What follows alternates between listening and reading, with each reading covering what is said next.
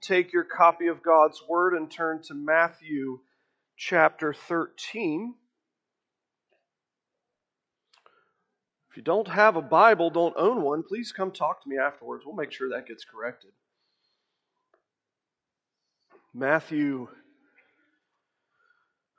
chapter 13, and again we can marvel at the Holy Spirit and His infinite wisdom that He had this written a long time ago, but written with uh, not just the original reading audience in mind, but also uh, those of us that are here today or watching online, whatever day that is. Who knows how far in the future God will use His word from this morning. Matthew chapter 13, starting in verse 1. That same day, Jesus went out of the house and sat beside the sea. And great crowds gathered around him so that he got into a boat and sat down. And the whole crowd stood on the beach. And he told them many things in parables, saying, A sower went out to sow. And as he sowed, some seeds fell along the path, and the birds came and devoured them.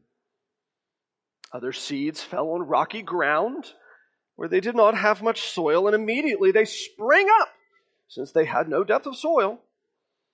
But when the sun rose, they were scorched. And since they had no root, they withered away. Other seeds fell among thorns, and the thorns grew up and choked them. Other seeds fell on good soil and produced grain.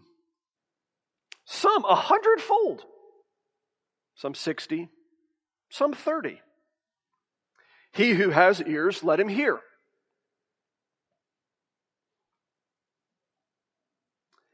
Then the disciples came to him and said, Why do you speak to them in parables? He answered them, To you it has been given to know the secrets of the kingdom of heaven, but to them it has not been given. For to the one who has, more will be given, and he will have an abundance, but from the one who has not, even what he has will be taken away. This is why I speak to them in parables, because seeing they do not see, and hearing they do not hear, nor do they understand. Indeed, in their case, the prophecy of Isaiah is fulfilled that says, You will indeed hear, but never understand. And you will indeed see, but never perceive. For this people's heart has grown dull, and with their ears they can barely hear, and their eyes they have closed, lest they should see with their eyes, and hear with their ears, and understand with their hearts, and turn, and I would heal them. But blessed are your eyes, for they see, and your ears, for they hear. For truly I say to you, many prophets and righteous people longed to see what you see and did not see it, and to hear what you hear but did not hear it. Hear then the parable of the sower. When anyone hears the word of the kingdom and does not understand it, the evil one comes and snatches away what has been sown in his heart. And this, what was sown along the path, as for what was sown on rocky ground, this is the one who hears the word and immediately receives it with joy. Yet he has no root in himself, but endures for a while. And when tribulation or persecution arises on account of the word, immediately he falls away.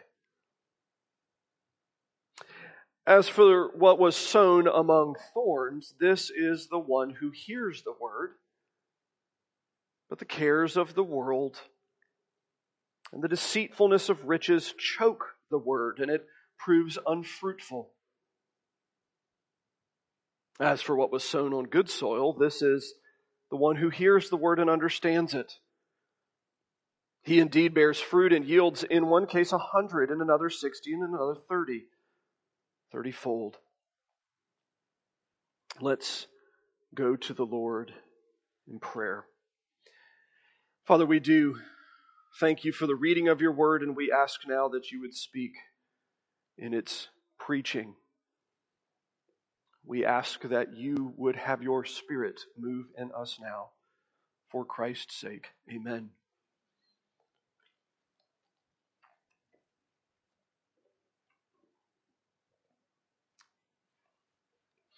As a minister of the gospel, interestingly, I love the first handful of months of a new president's time of service. I know it probably makes me weird in many ways. It doesn't actually matter if it's a, a man or a woman on the left or on the right. It, neither of those particularly concern me. Uh, neither of them will ultimately bring about the kingdom of God. I do, however, enjoy seeing what that candidate, in some form or fashion, believes America thinks is the good life. Now, I have, as you know, very little hope in politicians, and so I don't actually believe most politicians believe in what they pass. Uh, I believe most politicians pass things they believe will get them reelected. And so the beginning of each president's term of service is an exercise in what he or she thinks Americans believe will be the good life. And I love it because you can see in many cases it's what do we believe the good life will be? It's more money, and so we'll uh, do executive orders or things like that that will give us more money and it will make us happy because more money will give us the good life and make us happy people. Or perhaps it'll be an executive order that tells me you are who you are and you can be whatever you want to be. It doesn't matter if it doesn't make sense. If you want to be a frog, go be a frog. It'll be fine. Don't know what the tax status for a frog would be, but we'll figure it out. The IRS will find a way to tax it, I'm sure. Doesn't matter again if it's uh, a man or a woman on the left or on the right. So much of it is an endeavor displaying what our they believe our country holds as the good life. What will make us, you know, useful and functional in our culture, in our community. What will make us happy? What will make us pleased with them? I love that as a minister of the gospel because you get to see how shallow and vapid and useless it is. You get to see it's an exercise in immediate pleasures at the expense of long term goods. You get to see how shallow they believe that we are. And I'm sure in many cases we are. I love it as a, as a contrast, really, what the kingdom of man values in comparison to the kingdom of God. This part of the, the Gospel of Matthew, obviously, I mean, the whole Gospel of Matthew is explaining the arrival of the kingdom of God, but here Jesus specifically has been dealing with what it means to be a part of his reign. If you were to flip back, most likely a page in your Bible, and you would see there in chapter 12, uh, your ESV has a handy little heading there Jesus is Lord of the Sabbath. The beginning of chapter 12, Jesus has proclaimed himself to be Lord of the Sabbath, which in Jewish culture would have been easily understood as a proclamation of total divinity. Jesus not being politically correct isn't offering the reality of him being a good teacher. He is a good teacher, but that's not it not offering the reality of him being a good man. He is a good man, but that's not it. Jesus is the living and true God. And if he is God, if he is who he says he is, if he is ruling and reigning even in creation now, well, that demands certain things from those that interact with him as we continued through chapter 12, it was a bit of a lesson of, well, again, what does kind of discipleship look like? What does it mean to be a part of Christ's kingdom? You see, this is very much the pattern Matthew uses throughout the entirety of his gospel. Who is Jesus? What does it mean for me? Who is Jesus? What does it mean for me? Who is Jesus? What does it mean for me? Chapter 13 continues that explanation of what does it mean for me and here specifically within the context of the end of chapter 12 in fact matthew intentionally grammatically kind of connects these two paragraphs verse 46 while jesus was still speaking to the people his mother and his brothers stand outside asking to speak to him and jesus does what i imagine almost every kind of uh, at least this kind of culture of the South that I was raised in, whew, how rude he is what he's about to do here. Rather than immediately dropping what he's doing and going and answering his mother, which uh, many of us were trained to do, what does he do? He said, uh, verse 49 stretches out his hand towards his disciples. Who are my mother and my brothers? Well, it's these people. Who's my true family? Guess what? It doesn't follow bloodlines. It doesn't follow kin and kindred. It doesn't follow cultural identities or markers. It doesn't follow national lines or language barriers. It doesn't follow any of those things. What does it follow? Well, the, the lineage of Christ Jesus, the family of Christ, follows the movement of the Spirit. Those who love Christ and obey the Father. In verse 1 of chapter 13, Matthew connects it in saying, look, in light of this, in light of this understanding that the family of God is marked not by language or nation or culture or your uh, blood or your family tree or genealogy or any of those things, if the family of God is marked by the presence of the Spirit and obedience to the Father, well, what do we do with that? In the same day, Jesus goes out of the house. The giant crowd is there. It's actually so large of a crowd that he can't really uh, speak to them easily. So he goes out into a boat, uses the, the kind of natural echo and amplification of the sea so that they could be up on the side of the shore and he could have his voice amplified by the water. And he begins to teach them. And uh, again, it always makes me chuckle. There's so many books published out there of how to preach like Jesus. And I love them because they're unbearably ignorant. Jesus begins with what we would have to say, without the explanation, is the most confusing sermon you've probably ever heard. He tells them a story of agriculture. A sower goes out, he goes to plant seeds. He throws the seed either very generously or indiscriminately, we're not told, and the seed falls on a bunch of different types of soil. And according to the soil, the seed grows or it doesn't grow. And that's it. Good sermon. Thank you, Jesus.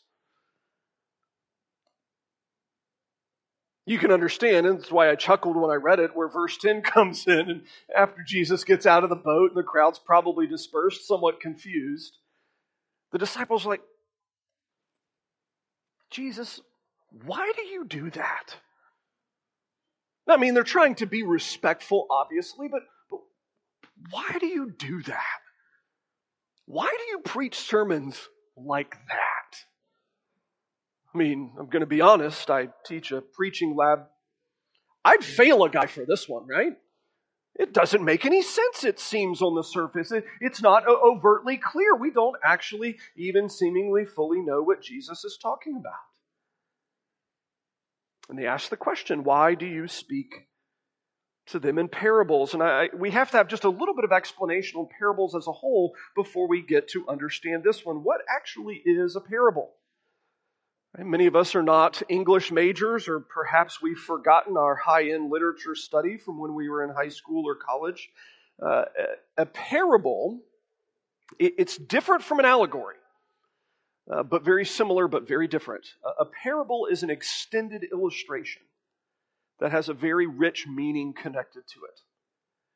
Uh, an allegory is different in the sense that if you read an allegory, every single little detail connects to something in the real world or some sort of meaning, so that as you read an allegory, every little thing is significant in the story. The classic example of this is John Bunyan's Pilgrim's Progress. And every little bit of the story, every person he meets, every activity that's taking place, even the dust coming up from the broom and the person sweeping the room, every little bit of it has a meaning in the culture around John Bunyan. In fact, actually, if you really wanted to kind of take it to a large one, you've probably forgotten because you, maybe perhaps a couple of years since your high school literature, this is how The Wizard of Oz was originally written. You forget The Wizard of Oz is actually an allegory about the gold standard. It's about American history. It's a lovely children's novel, uh, but it's really actually a political commentary. It's an allegory. Parables are different because they're not structured in such a way that every little detail connects to the real world.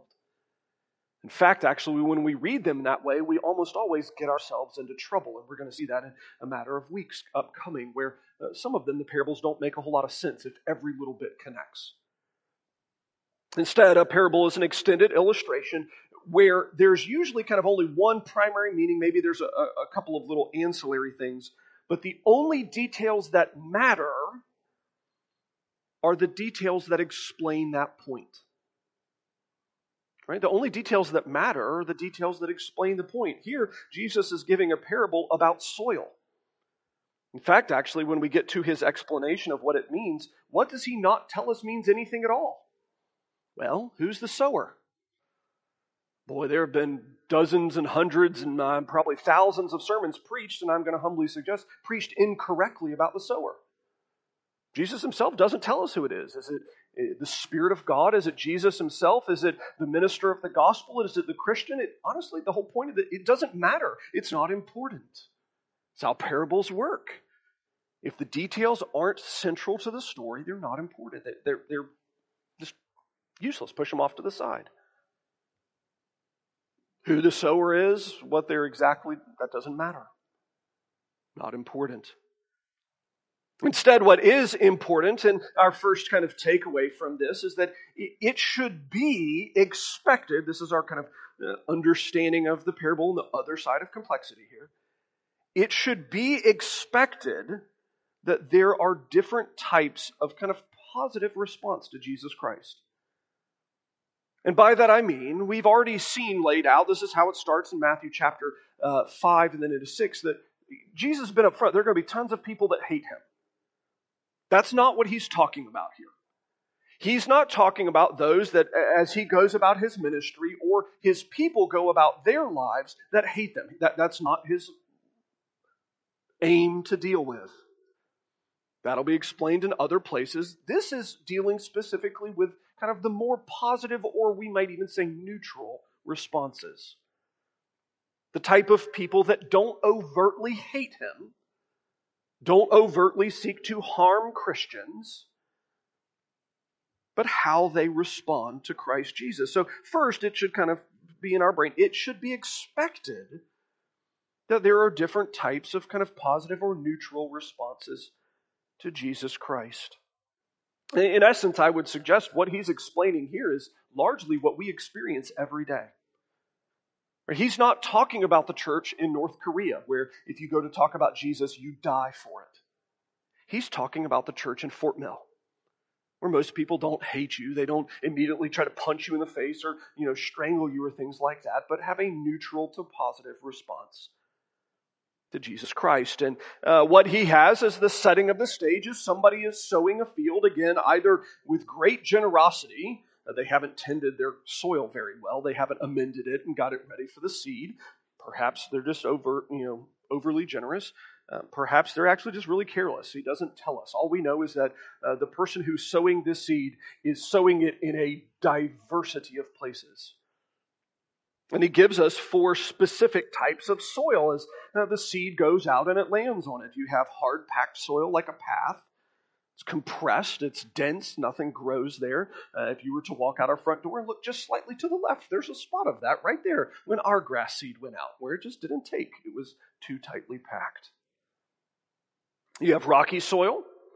It's shallow. It's got little pockets of moisture that get collected in the rock. The, the dirt is good, and so the seed lands. It springs up very quickly, but guess what? It doesn't last because there's no place for the root system to go.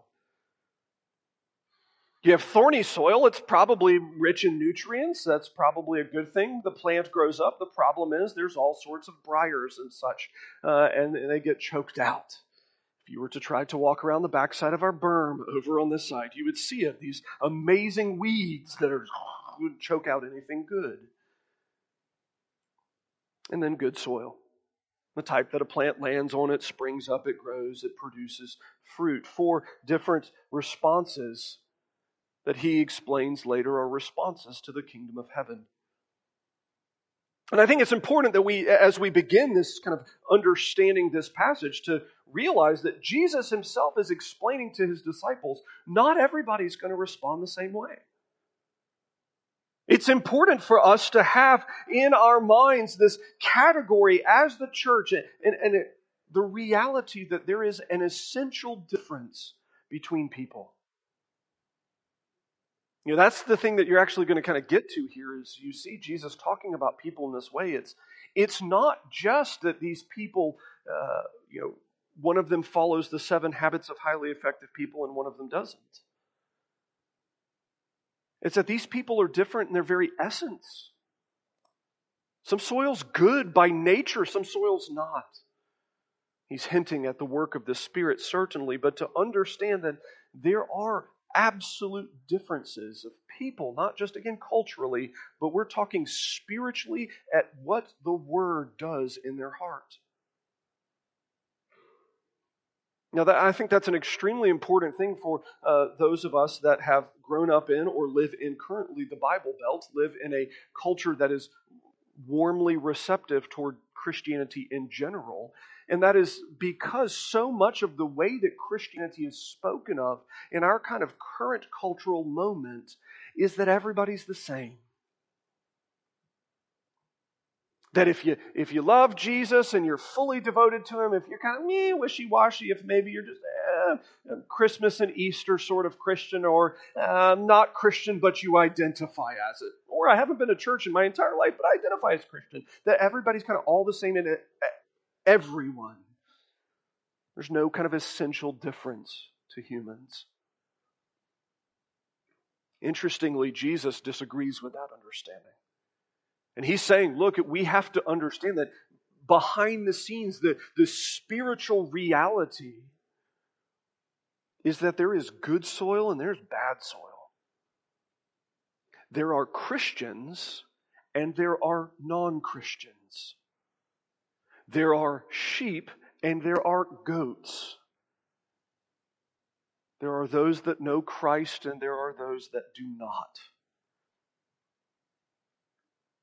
We as Christians, I think it is extremely important that we have a category fixed in our mind about that. Not everybody is the same in that regard. It's going to make a great difference when we actually go to think about God's wrath, doesn't it? Well, if everybody's the same, his wrath doesn't have a, a good category in our minds. But if we acknowledge there are those that do not know him, well, suddenly it's a little different. Interestingly, as you kind of see Jesus explain here, not only does he acknowledge that there's different types of soil, there's, there's different types of people that have different responses to Jesus, but interestingly, those responses produce different ends. Right? So the response that these people have, hard soil or rocky soil or thorny soil or good soil, the response to Christ produces a totally different end in the story. It's so intriguing. Right? The seed that falls on the path, what is the path like? It's hard, it's compressed. There's no place for God's word to find root. There's no place for God's word to be established. And interestingly, what happens to the plant on that place? Well, verse 19 the evil one comes and snatches away what's been sown in that person's heart. This is what was sown along the path. What happens in the soul of the person who is hard hearted toward the Word of God? The, God's Word falls upon their heart. And what happens? Rather than being established, rather than growing and building, the, the devil himself, the evil one, comes and rips it away. And interestingly, that person is left no better than they started. Their end is no different than the beginning. They began as a path, they had seed on it, the birds ate the seed, and all they're left with is a path with perhaps some bird poop on it. Nothing improved, nothing transformed, nothing built up, no benefit from the Word of God. The second category of person that he has here in verse 20 is that of the rocky ground. And this is ground, again, filled with rocks so that it's uh, shallow. It has uh, probably lots of pockets for moisture in it. And that's why it would be easy for a seed to land on it between the warmth and between the moisture. It's, it, the plant grows up easily, right? Springs up. And so you would think if you're looking at it on the surface, you would say, oh, great, here's a person who's going to end off better than the last one. Right? The hard hearted person, you see God's word falls upon their heart and they get no benefit. At the end, what are they left with? No different, no improvement, nothing better than they started. This one, well, we're hopeful, right? We even have a plant here. It's, it's sprung up, it's growing, it's doing great. Well, for a little bit. Until hard times hit, verse 21 difficulty, persecution, and guess what? That person falls away. The plant is scorched in the sun. In verse 6, it has no root. It dies and it withers. Interestingly, how does that person end? They end no differently than they began, except with a corpse on top of them. Right? The leftovers of a dead plant, a plant that grew but couldn't be sustained and falls over and rots on top of the rocks. The thorns, again, that soil you would be perhaps even more optimistic about because whereas the path, nothing is growing yet, the rocky soil, nothing is growing yet, the thorny soil, you would at least be hopeful because you would say, look, something's already growing there. Perhaps uh, whatever we, we sow will begin to produce. It's how many of us view our yards, right? Look, hey, there's so many weeds. Hopefully the grass can take. Never does, does it? What happens? Well, the seed begins to germinate, it produces a plant, and rather than uh, the plant peacefully coexisting with the thorns, the thorns are militant and they choke it out. And what happens? How does that soil end? Well, it ends no differently than it began. It began with thorns, it ends with thorns. Interestingly, the only one of these that sees any sort of kind of change or transformation through the parable is that of the good soil. Soil that's, excuse me, probably been tilled, it's uh, been roughed up so the seed can fall in, it has place to take root, it begins to grow, and guess what happens? It grows, it grows, it grows, it produces a plant. The plant produces fruit, and that fruit is either 30 fold, 60 fold, or even a hundredfold. Wow. Now that's a different situation, really. The first three soils, nothing's different from start to finish, just the marks of death. What happens in the last situation, well, it's replicated 30, 60, or 100 fold. Right? The kind of rates we wish we had on our savings account.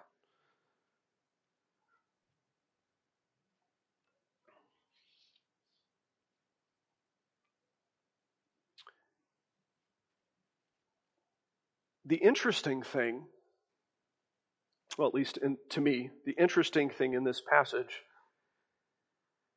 is what Jesus uses to explain the differences in the soil.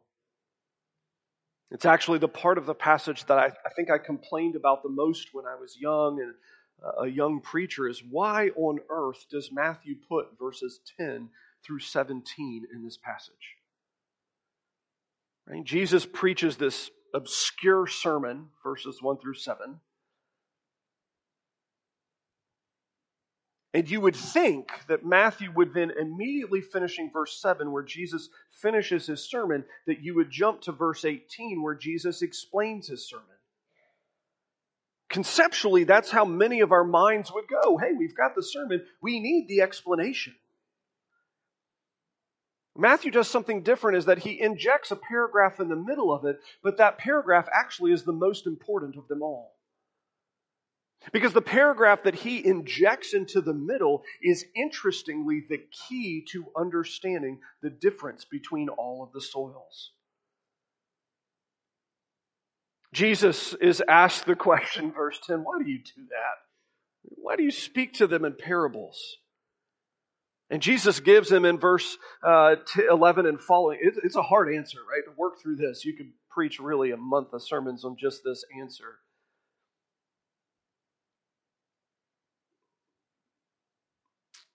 His answer is, and I put it in kind of modern vernacular, he says, I use my parables as an inside joke. What's an inside joke? Right? An inside joke is a joke that is hilarious, but only if you're on the inside of it and know exactly what it's talking about. Right? I, I could stand up here and tell probably a dozen different jokes that y'all would think I was just being weird, and my wife would be cackling in the back because she knows it's hilarious. Why? Because we've been having those jokes together for the last 16 years. Jesus likewise says this parables function the same way that if you're only inside, they make sense. But the problem is if you're on the outside, they don't make sense at all. Why? Because on the inside, you have the Spirit of God that is transforming your mind so that you're given understanding and belief. The reality that Jesus is laying out here in this middle paragraph is the defining feature between the soils, interestingly, is not the presence of the devil. It's not the presence of the thorns. The defining feature is the presence of the Spirit equipping the person of God to listen to the Word of God and act on the Word of God. Verse 13, this is why I speak to them in parables, because seeing they do not see. Look, they see Jesus.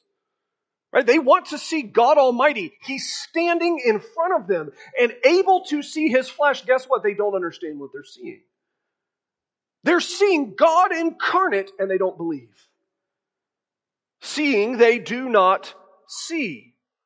Hearing, they do not hear. How many of us have said at one point in our lives, well, I'd, I'd, love to hear God speak to me directly. He literally was doing that to them, and they would not believe him. I mean, they were hearing Jesus. They were hearing the second person of the Trinity speak to them in Aramaic. They got to hear it audibly.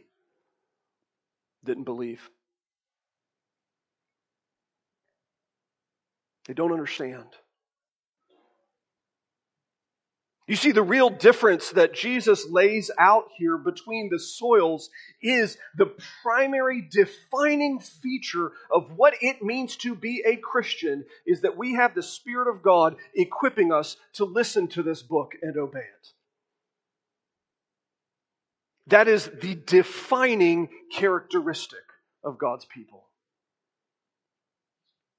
Now, interestingly, Matthew chapter 13, again, remember, Matthew arranges his book not chronologically, but thematically. Matthew chapter 13 is, it's the kingdom parables, is what they're often called. It's where he lays out, interestingly, all of these parables about what it means to be a part of the kingdom of God. And interestingly, his opening parable is if you want to be in the kingdom, you have to listen to the word. If you don't listen to the word, you're not in the kingdom.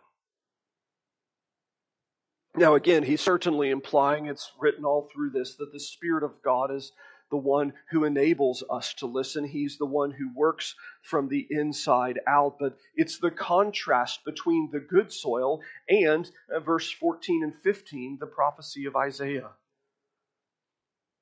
Right? You remember Isaiah's ministry is absolutely a wretched one, where uh, he's given this glorious vision of God, and God says, Who will go for me? And I was like, I'll, I'll, go, I'll serve, I'll do whatever you want me to do. And then God says, All right, great. This is what your ministry is going to be. It's going to be one of damnation because all you're going to do is preach and nobody's going to believe. And the more you say, the less they're going to believe. Can I, can I put my hand back down? I don't want to do that. I, I don't, I don't want to go preach to people. The more I preach, the less they believe. The more I preach, the more they're condemned. I, I don't like that.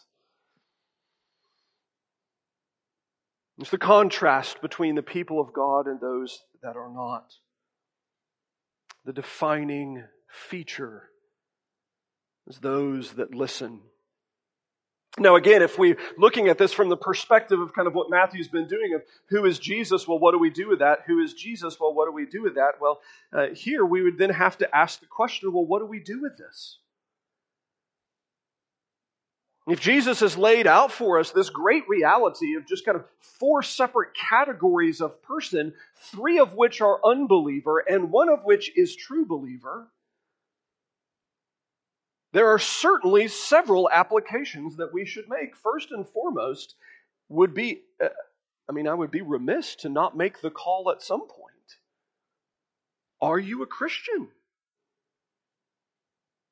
I mean, I'm not going to pretend Like in a, a ministry like this one, praise God. I mean, with this new building, praise the Lord. We have people coming in. It's wonderful. We're seeing new faces every week. Praise God. We pray for that. We pray for the gathering and perfecting of the saints. I am not so naive as to believe that every person that steps through those doors is a Christian. Why? Because Jesus tells me they aren't. And so it's appropriate that we regularly and often give the offer Would you like to be a Christian?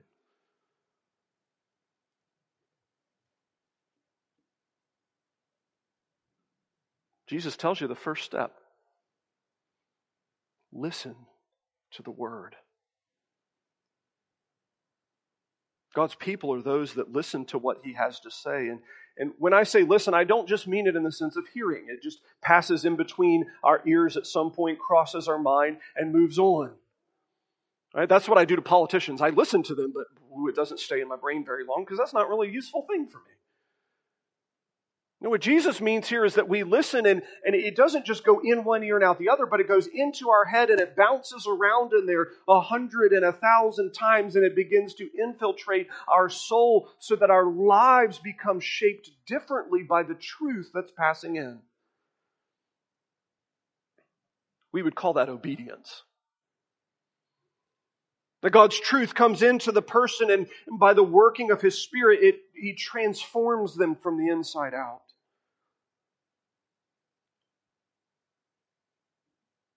We begin with the first question Are you a Christian? If you're not, talk to me.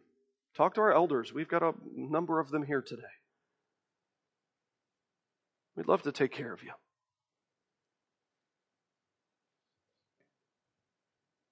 If you are a Christian, I would think it would then also for us to be very appropriate to perhaps consider a bit of a warning. If we're Christians, and it's appropriate for us to think about this, we don't want to act like those that are not. We don't want to act like the bad soil. Now, Jesus does something very interesting with all three of the bad soils. Each one of them has a particular enemy that they're in conflict with. The hard soil. God's word falls upon the hard soil, and interestingly, what happens immediately, the devil comes and takes it away. As Chad mentioned in his prayer, I think the prince of the power of the air, this, uh, the prince of, of this kingdom, this earthly kingdom that we live in, is constantly the father of lies seeking to deceive God's creatures it would be appropriate for us as Christians to have a great warning that the devil is currently actively trying to lie to you. That is his MO. The scriptures are clear. He is the father of lies, and he has not stopped that, and he's trying to do it to you now. If we were to kind of go back to that opening illustration to say, uh, well, what is the good life? What is the happy life that our Americans are looking for? I don't really care what Americans are looking for. What's the good life, the, the happy life that Christians are looking for? If you want to have that, I would just generally warn you listening to the devil is not the way to do that. Just a general good rule of thumb. Listening to the lies of the devil is not a great way to have a great life.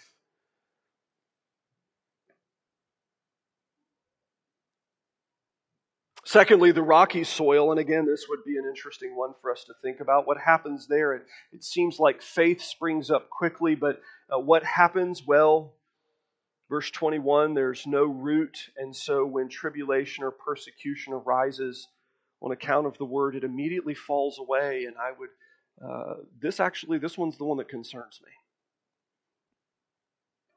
Because what's happening here is Jesus is describing very. Um, subtly a person's whose flesh is dominating them. And by that I mean this is a person who is living their life for pleasure. A person who's living their life to do it their way. A person who's living their life the way that they want it to be lived, where they are their own boss, where they are the one who is in charge of how they live. And the reality is, the second that it gets hard to be a Christian, they fold like a house of cards.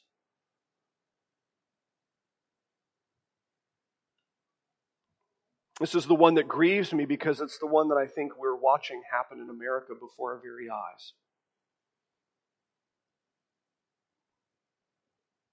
We're watching a national church, but not everybody, certainly, but many of whom have been preoccupied with doing it my way. And the second that we've had any sort of friction, any sort of challenge to my way, we fall apart. I mean, I give you two just specific warnings as how I would perhaps see this working out. If you have in the last year in any way expressed in your mind, well, it's my right, I would lovingly warn you, you better be careful. Because interestingly, Jesus begins his preaching ministry in Matthew 5 with what is your right? To be persecuted and die. That's your right. Now, interestingly, we've watched a church that's really bucked against that right now, hasn't it? I have rights to freedoms.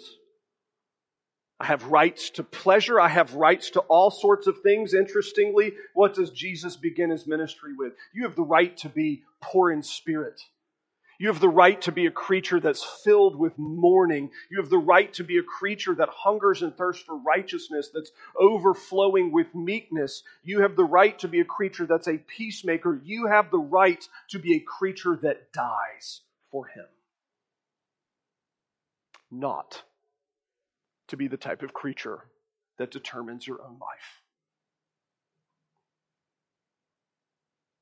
If you've been thinking, well, it's my right, I might lovingly give warning. Secondly, I might lovingly give pastoral warning if you found yourself thinking, I'm unhappy because it doesn't feel good.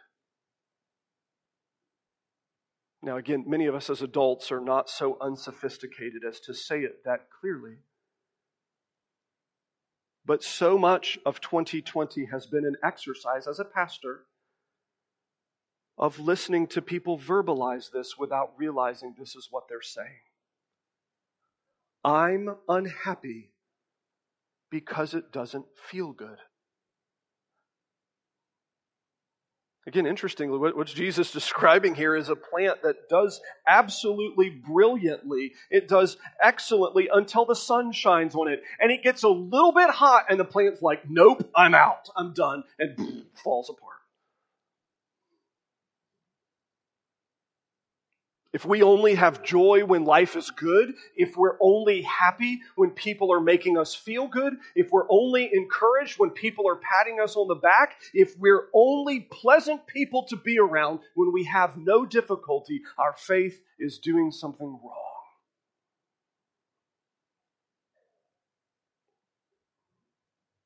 I'm unhappy because it doesn't feel good for a time. Interestingly, Jesus never promises that it will. He promises joy if you know where to look. He promises peace if you know how to trust. He promises hope if you believe in your mind. He never promises that it will always feel good. In fact, actually promises the opposite.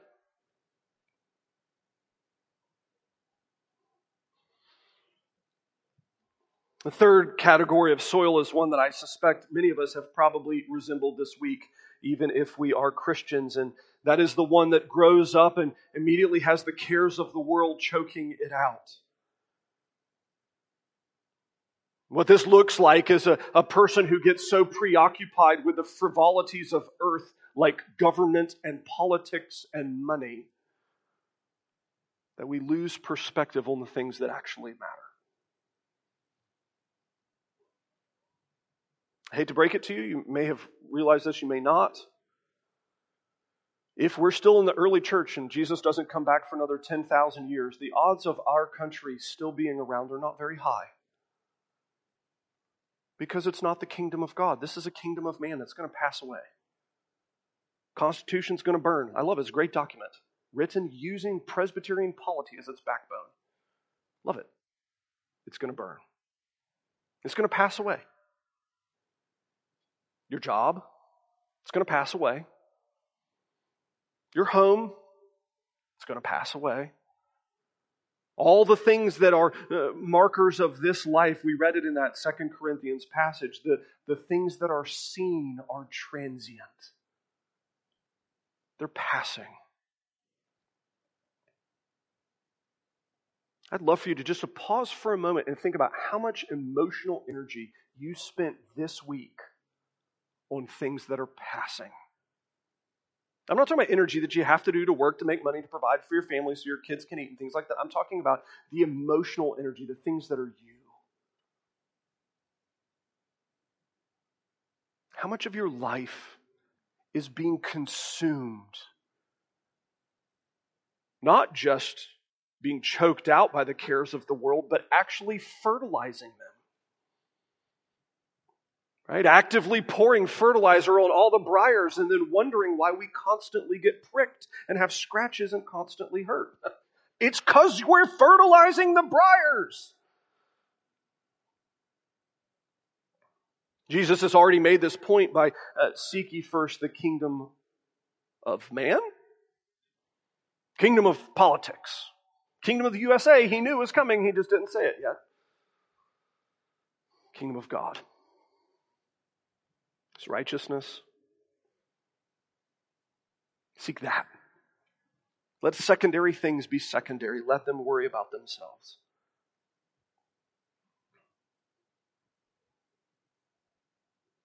You see, what Jesus is doing here is actually giving a very agricultural but very pointed illustration to his listeners, it challenging them to wrestle with the reality of who he actually is.